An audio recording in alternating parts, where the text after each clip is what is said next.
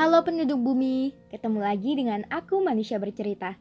Semoga manusia bercerita menjadi teman kalian sekarang, esok, dan sampai kapan pun itu.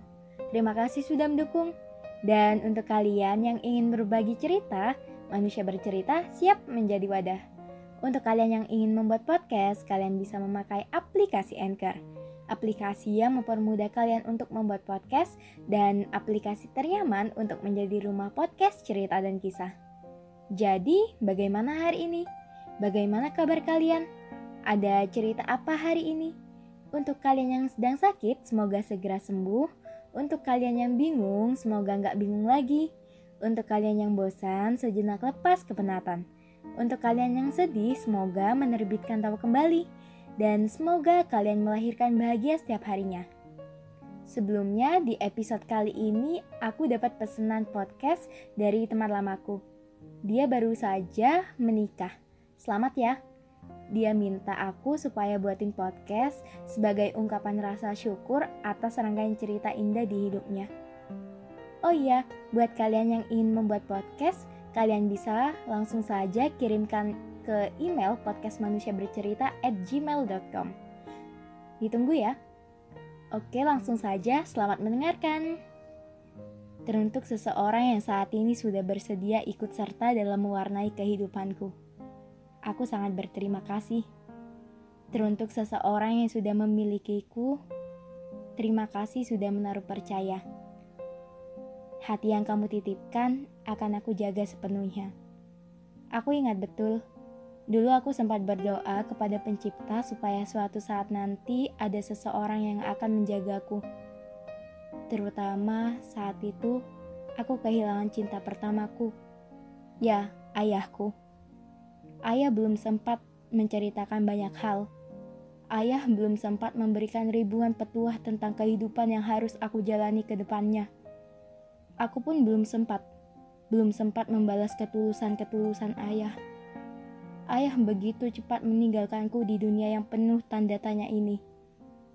Tapi aku percaya, ayah pergi dengan tenang, dan dari kejauhan ayah pasti senang. Ya, senang saat kamu datang mengambil peran sebagai orang yang akan bersedia menjagaku setiap waktu. Begitu baiknya pencipta menghadirkanmu. Terima kasih atas segala kesanggupan menerima apa-apa yang ada dalam diri. Aku adalah ketidaksempurnaan, dan kau adalah pelengkap untuk menutupi ketidaksempurnaanku. Dulu aku pernah berharap seseorang datang dengan gagah lalu berdiskusi secara intens dengan ayahku. Pasti obrolan kalian akan menegangkan. Tapi rupanya cerita itu lebih indah ternyata. Sekalipun ayah tidak ada di bumi, rupanya doa-doa menjadi hal yang paling romantis dipersembahkan untuk ayah. Ya, gak usah khawatir. Aku telah menemukan sosok yang tepat sosok yang tepat untuk aku jatuhkan hatiku setiap harinya, sosok yang tepat untuk mendengarkan segala ceritaku, sosok yang tepat untuk menutupi ketidaksempurnaanku, dan sosok yang tepat untuk menjagaku setiap waktu. Untuk kamu yang telah bersedia menjadi imamku, terima kasih. Terima kasih telah bersedia memilih. Dengan segala hal yang aku punya, aku akan menjadi rumah tempat ternyaman untuk menetap, dan tempat teraman untuk pulang. Jangan bosan mengarungi kehidupan bersama. Kalau kamu lelah, tanganku siap menuntunmu untuk rehat sejenak. Kalau kamu jatuh, aku adalah orang pertama yang akan membuatmu bangkit. Aku tidak menuntut banyak hal. Doa-doaku semoga selalu menjagamu setiap waktu.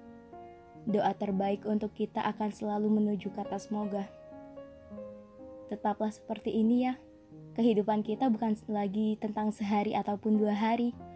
Kehidupan saat ini seperti bentangan luas yang tidak akan ada habisnya untuk kita telusuri. Hingga rambut kita memutih, kamu tidak usah khawatir akan sunyi.